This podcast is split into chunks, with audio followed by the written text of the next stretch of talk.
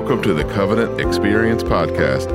At Covenant, we are growing passionate followers of Jesus Christ who serve all people. If you live in the tri state area, we welcome you to join us on Sundays at 9 a.m. or 11 a.m. You can find more information about us online at covenantexperience.com or call us at 304 876 2212 with any questions. And now today's message. I want to read tonight from Luke 23, uh, beginning in verse 39. One of the criminals who were hanged railed at him, saying, Are you not the Christ? Save yourself and us. But the other rebuked him, saying, Do you not fear God, since you are under the same sentence of condemnation? And indeed, justly, for we are receiving the due reward of our deeds, but this man has done nothing wrong. And he said, Jesus, Remember me when you come into your kingdom. And he said to him, Truly I say to you, today you will be with me in paradise. Stories like this are why we call it Good Friday. There's an urban legend about the Emperor Charlemagne deciding on a whim to visit one of the prisons that was in his country. And the moment that he hit that threshold with his entourage and the prisoners that were incarcerated there discovered who he was, they all began clamoring out for their release on the basis, of course, of their innocence. All of them except, that is for, for one man. And Charlemagne took notice of this man. The king walked over to his cell. He was just sitting over in the corner of his cell, not really doing anything, not engaged in that protest at the moment. And the king looked at him and said, What are you in here for? And the man said, Armed robbery, Your Majesty. Are you guilty? Yes, Your Majesty. I deserve to be here. And immediately the king pointed to the man, looked at his guards, and said, I want you to release this man at once. I will not have him kept in this prison where he will corrupt all the fine, innocent people who occupy it. Nobody wants to admit they're guilty. They don't. And we read a similar story here in Luke 23. It's a story about another king and two other thieves. Now, on the surface, they really look the same. We know because we now see the end of the story. One of them went to paradise, the other went into eternal punishment. But had you just been in the crowd that day, it's likely as not you would have not even heard the conversation. And so, if you're looking up at these men that are hung there, and we don't know exactly how many, but there were at least three, Jesus in between, this one on his left and the other on his right, you, you just kind of see two of the same men. You see two criminals, and you probably assume that they both deserve what they're getting, that they both are pretty much exactly alike. And, and it would be true, actually, on observation, that both are suffering from the pain of crucifixion. Both are guilty of the crime. Both are uh, with Jesus there. Both of them see Jesus. Both of them see the sign hanging over his head proclaiming him King of the Jews. Both hear the words from his mouth as he says, Father, forgive them. They don't know what they're doing. And of course, both of them desperately would rather not be in that situation. I think anybody being crucified would rather not be crucified? I don't think you have to ask them that question. I think that's a pretty safe assumption. And I think about that when I think about similarities to the people in our own day. People go through hard times. Most people in our culture, when they're going through their own crucible, it may not be anywhere near this graphic or this painful, but, but any kind of hard times at all, if you ask them, Have you heard of Jesus? they probably will tell you yes. They know about him. They've heard that he grants forgiveness. And, and I don't know about you, but in my experience, I've never met a single person on earth, Christian or non, who wants to go to hell. Never met anybody that said, Oh, yeah, I'm, I'm, I'm excited about going to hell. Everybody I talk to, if you talk about eternal, eternity, you talk to them about their eternal destiny, they, they want to do what they can to escape judgment. They may have different views of how they're going to escape it. They may have weird ideas in my mind or yours about how they think that takes place. But, but we're agreed on this no human being I've ever known wants judgment. Nobody wants to go to hell. But the differences between these two men are worth noting, if for no other reason, because those differences show us why one of them got into paradise that day and the other one did not. And so I just want to spend a few moments tonight really just sort of skimming the surface. I'm not even really going to plumb the depths of this text, but, but I want to give you six really quick contrasts between Two men who look very same on the surface, but they're actually very, very different. Here's contrast number one. One of these men was belligerent, and the other was completely broken. If you look at verse 39, you see this. One of the criminals who were hanged railed at him Are you not the Christ? Save yourself and us.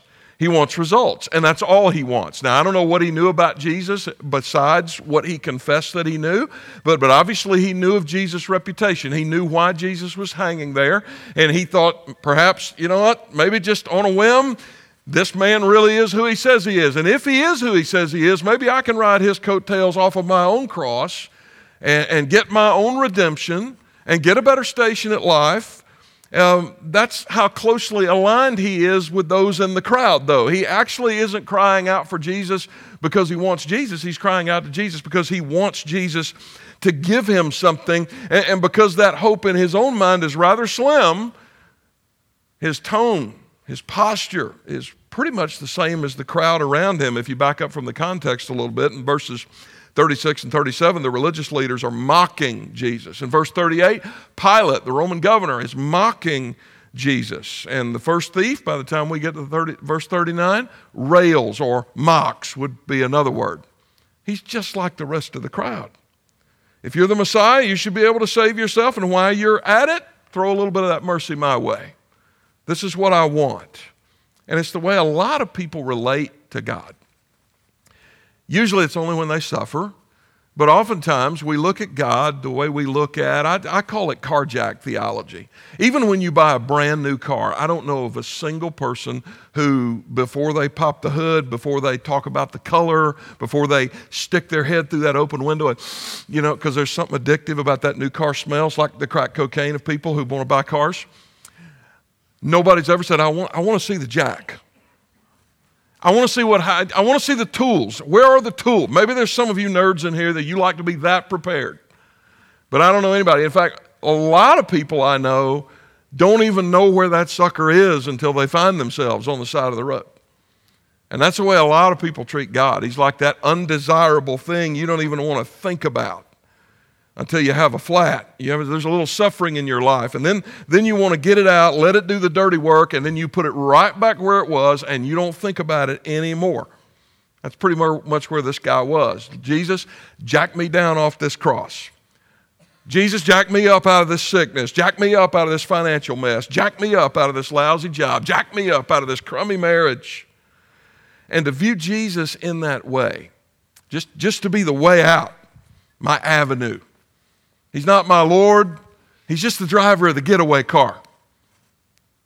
All right? You're using him not to worship him, but to worship what you really want. And one of the lessons we learn from this story is God will never be used as currency for the purchase of an idol.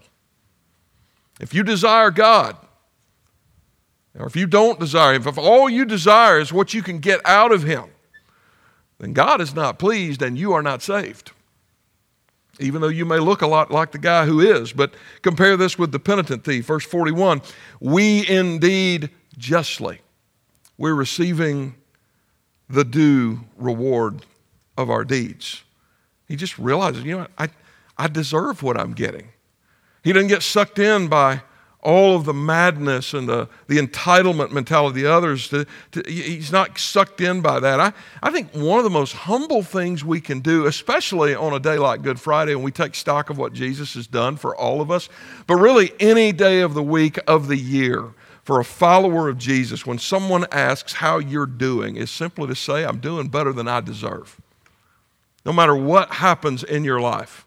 There may be things you'd rather not see happen in your life, things you'd rather not experience? You, you just wouldn't. How many of you have done your taxes already? Okay.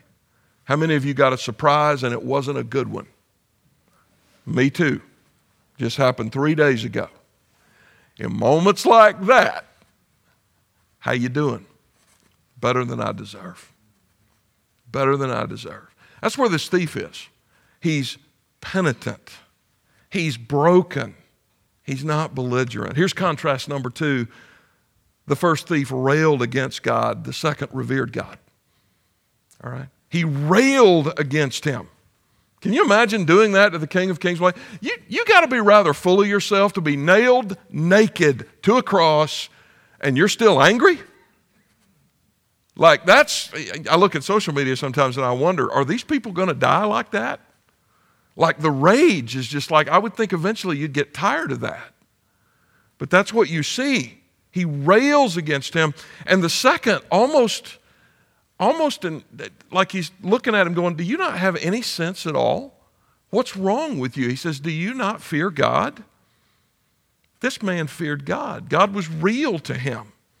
Now, he might not have known a whole lot about God. We don't know really much about this guy's religious background, but we know that he, he recognized something here. God as creator, he, he knew whether he could articulate it like a theologian or not, he, he knew experientially the truth of what Paul would write later in Romans that the pot can't take up arms against the potter and say, Why'd you make me like this?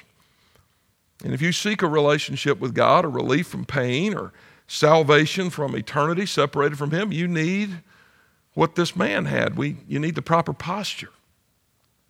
It's a fitting thing for we who are created to bow in submission before the one who made us. That's the starting point of the gospel is to recognize you, are, you and I are created in the image of God. We, are, we have, everybody in this room, every human that's ever lived or ever will live, has inestimable, immeasurable worth simply by the virtue that they exist, but it's tied to this one thing they are created. That means they have a creator. And, and the bowing in submission and recognizing this, that he is worthy of reverence. First thief didn't realize that or didn't want to realize it. The second thief did. He revered God. He was broken before God as, as a result. Here's contrast number three. The first thief copped out, the second thief confessed. He admits that he's done wrong. I'm, I'm getting what I deserve. I'm suffering the due reward of my deeds. He's no desire to save face, no more will to assert himself. He's nailed to that cross naked in front of a crowd of people and in front of God. And unlike the other thief, he had sense enough to know that nothing in that moment could be hidden. But you know what? As much as those people could see, and as much just mere, merely by the fact that he'd been crucified, that they might know about him, they still didn't know as much as God knew. God sees deeply into the heart. You don't have to be stripped of your clothing and nailed to a cross for God to see everything and know everything. As we sit here, stand here, He already does. He knows it all. Nothing can be hidden. And the penitent thief realized that, so he simply gives up. He confesses his sins. One preacher put it this way years ago too often we try to cover our sins. For 11 years, our family lived in Howard County, Maryland. For a few years there, it was rated, I don't know if this is still true or not, but it was rated as the third most affluent county in North America. We were talking about a food pantry at our church, and we're actually told our first year there people don't go hungry in this county. We had people who wouldn't go to Walmart in that county. You talk about an adjustment for this boy. What do you mean you don't go to Walmart? There's not well, there's there's a couple, but they're down, you know, in a in a, the worst part of the county. Like this was big, and you know what? We we discovered that drug addiction. No, not black tar heroin, not the stuff you buy off the streets, but the prescription stuff that you can get sometimes under the table to help you deal with anxiety, to help you deal with depression, to help you deal with Lord only knows what kind of other mental health issues were going on. And we're, this is pre COVID, this is pre all the stuff that our world has been through. It was just the pressure of being a high school student whose parents expected you to go to Harvard. And what that produced, the angst that that produced in so many of those kids and their parents, it was really covered up well by the Mercedes emblems, by the gated communities, by all those communities. They could, they could hide that stuff really well. But Jesus tells us nothing is hidden that will not be revealed. Nothing will not be made known. And when we try to cover our sins, eventually God will uncover them. He has no interest in how things look, He cares how things are. He doesn't care how impressive you are to other people. He cares about the actual state of your soul, which is why, if you try to cover it, He'll uncover it. But the reverse is true as well. If you just uncover it, do what this thief did, he covers it. He's got it. It won't matter any longer.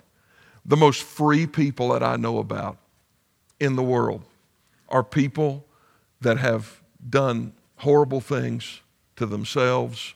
They've been trapped in addiction. They've done all these things. They're actually willing to deal with whatever temporal consequences they face in this life, but they live their lives with joy and they don't care who knows because Jesus has forgiven them and He knows that they know that Jesus has forgiven them. They believe in His death on the cross for their sins.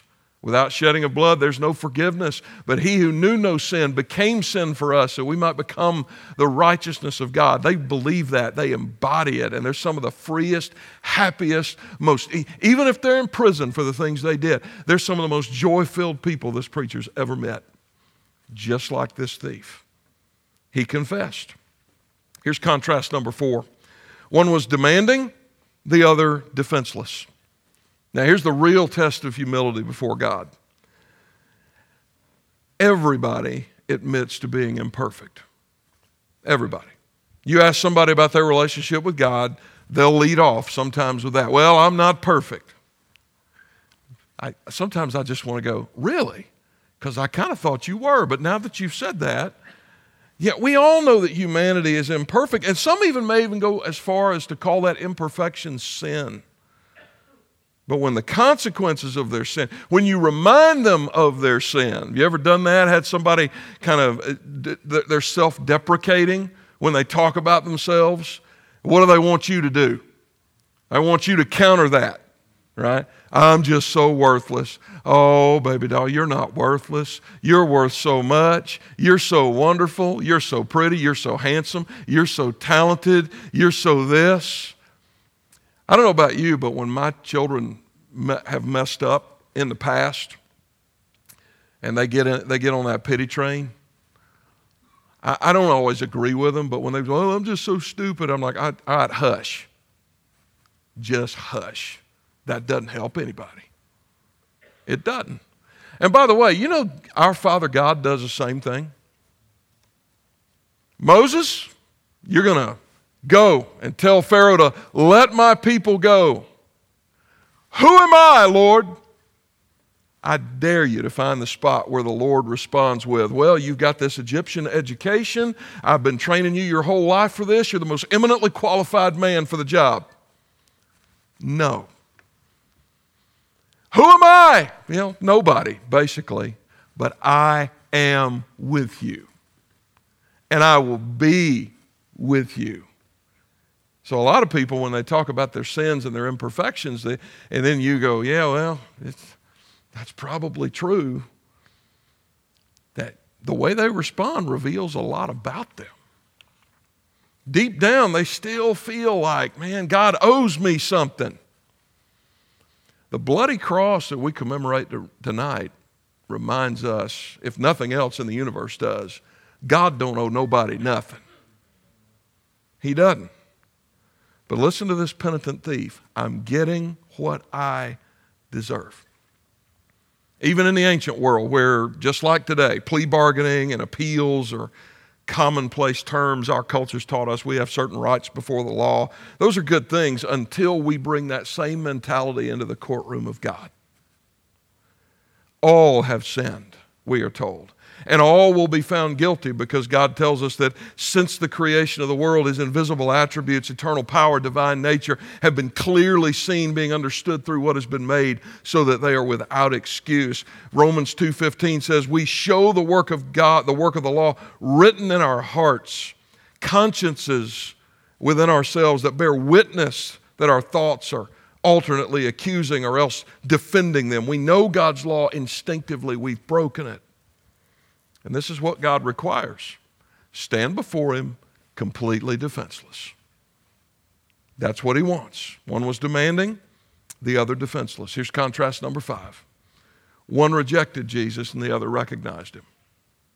So the selfishness of the first one leads to his ultimate rejection. If you can't get me off this cross, I don't want anything to do with you.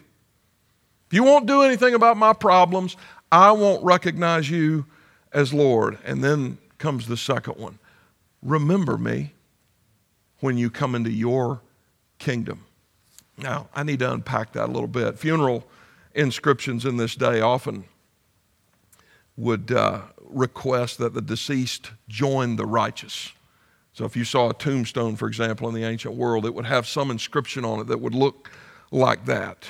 May he be found among the righteous. So, this kind of statement is actually deeply embedded in, in first century culture, and it reveals a couple of things. First of all, that this man knows he's going to die. There's no way I'm getting off this cross. I'm not going to ask him to get me off this cross. There's no hope of me escaping physical death. In fact, it's better for me to die. The, the world and society as a whole be better off without me. That's why sometimes the death penalty is appropriate. There's no hope of me escaping this. But the second thing we know about this man is he doesn't even expect to be with Jesus. He doesn't say, May I join you in your kingdom. He just he simply says, Remember me. Remember me. I deserve what I'm getting. He is righteous. He will join the righteous. I just, if my memory could just make it there. And he pleads for help by throwing himself at the mercy of Jesus. So Here's the big difference. Verse 39 save yourself and us. Verse 42 remember me when you come into your kingdom. Again, if you were standing on the hill that day, you might not have noticed instantaneously the difference. It might have looked the same, it may have sounded the same. But this story teaches us does it not, that there is a qualitative difference between save me and save me? Only one of those is going to get you where you want to go. And that brings us to the final result. Final contrast is one was forgotten, the other was forgiven. What does Jesus say to the first thief? Look back at this story when you go home tonight. And the answer is nothing. One of the most chilling things is the radio silence of Jesus towards someone who has not received him. Not one word toward the one who makes all these demands from him. Some of you have been there. Maybe you had a child act entitled. Maybe you had an employee act entitled. Maybe you had a family member act entitled. And, and you knew in that moment the most mature thing you could do is say absolutely nothing. Right? I'm not going to gratify that with a response. The King of Kings has just expressed the same disposition to that first thief. He knows death is near, just like his, his companion on the cross. He, he's deep down inside. He probably knows he's guilty, probably even has some awareness of a punishment beyond this world. And the only one who can save him says nothing to him. Not one word. Maybe some final pitying glance before before he died. But that's it, nothing. But look at verse 43 and listen to what he says to this penitent thief. Today you will be with me in paradise. You will be with me. Now, the word paradise just means garden or park, and in, in Jewish thought, it referred to the garden of God. It took on the meaning of eternal blessing. So Jesus is saying, I'm not just going to remember you in my kingdom you're going to be an active participant in my kingdom. And by the way, this is going to happen today. Paul tells us later that to be absent from the body is to be present with the Lord. You will be with me today. Jesus and a born again thief will be in union in paradise. So, so here's the difference wasn't in appearance, wasn't in criminality, wasn't in the level of guilt, wasn't in the level of humiliation, wasn't even in their differences of action. What can you do when you're nailed to a cross? It was difference of the heart. And the condition of one thief's heart cost him his soul. This story, brothers and sisters, as well as Good Friday itself, just the whole existence of this particular date on the calendar, reveals to us that when it comes to Jesus, there are two and only two options C.S. Lewis reminded us of this two generations ago when he said this about Jesus Let us dispense with this foolishness of calling him a good man. Either he is Lord and God, or a liar, lunatic, madman, or something worse. Either fall at his feet and worship him as Lord, or curse him. He has left us no other option.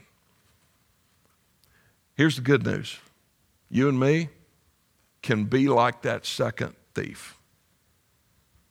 No matter what you've done, no matter where you've been. I mean, can you imagine the horrible crimes that this man had to have committed in order to have been subjected? I mean, I, the Romans crucified a lot of people, but crucifixion was reserved for the worst of the worst.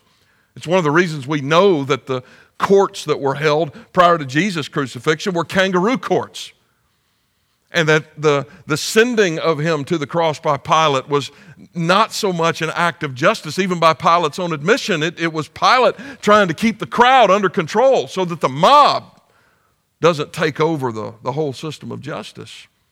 For most people, crucifixion means whatever you did, it was bad.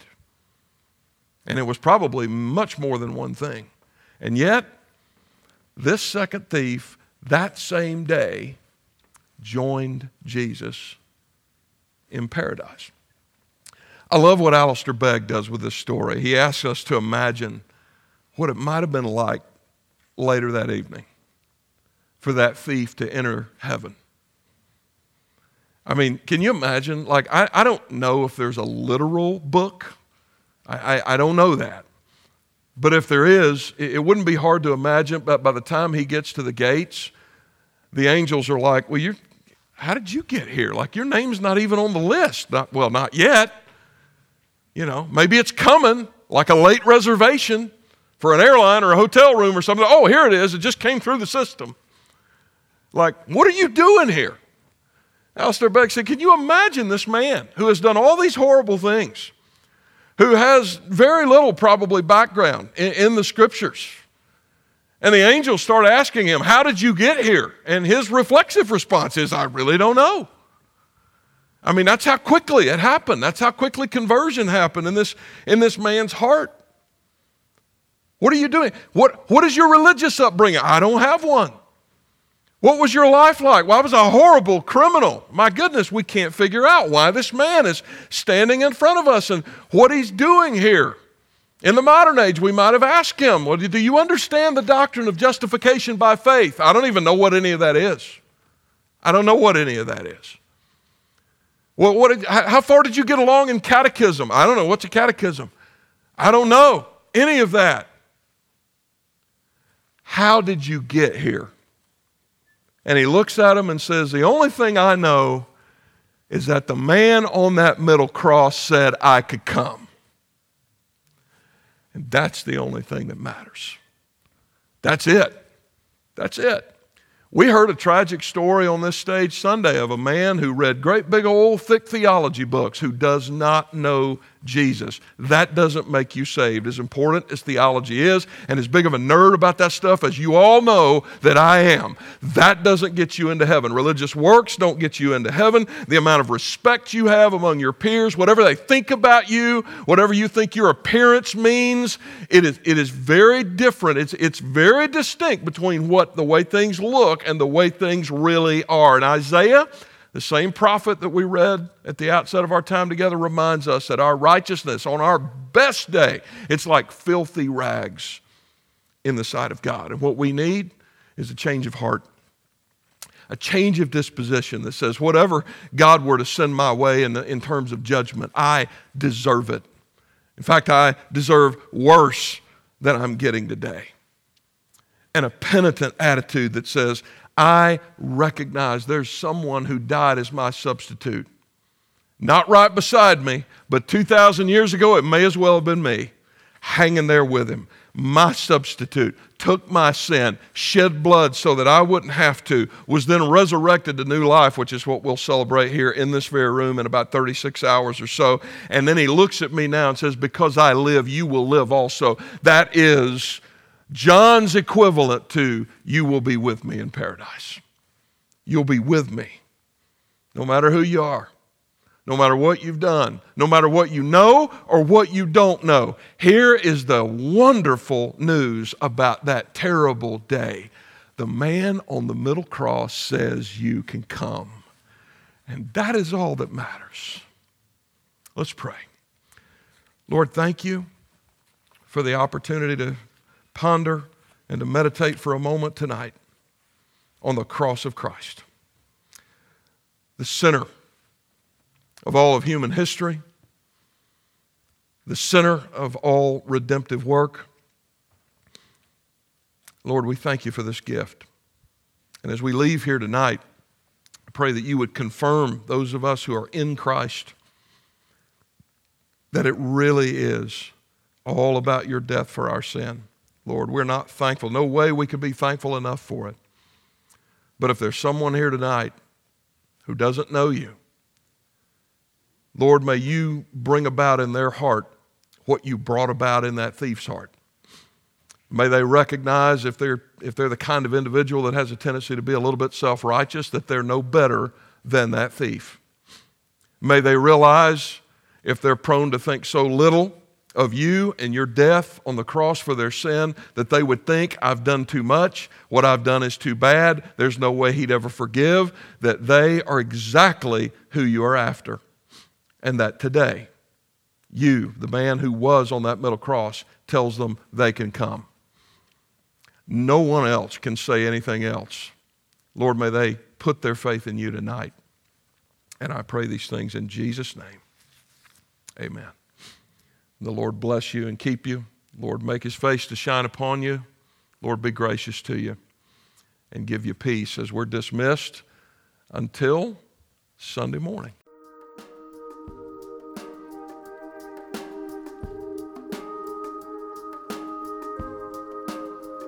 Hi, everybody. Pastor Joel here, and I am so glad you stopped by. I pray this podcast helps you in your walk with God. And if you're listening with questions about faith of any sort, God is not afraid of those questions, and neither are we. Join us any Sunday morning at 9 o'clock or 11 o'clock in the morning. If you're new to our area and looking for a church home, I hope we'll see you soon and have the opportunity to welcome you properly and personally through our doors. And if you live in the tri state area, but you're already a part of one of the other phenomenal church families here, I pray this podcast has been a great addition to the primary teaching you already receive from your local pastor, and that you've been better equipped to serve your own church family. So let's all go make Jesus famous this week. Share his love every chance you get until we meet again, and God bless you.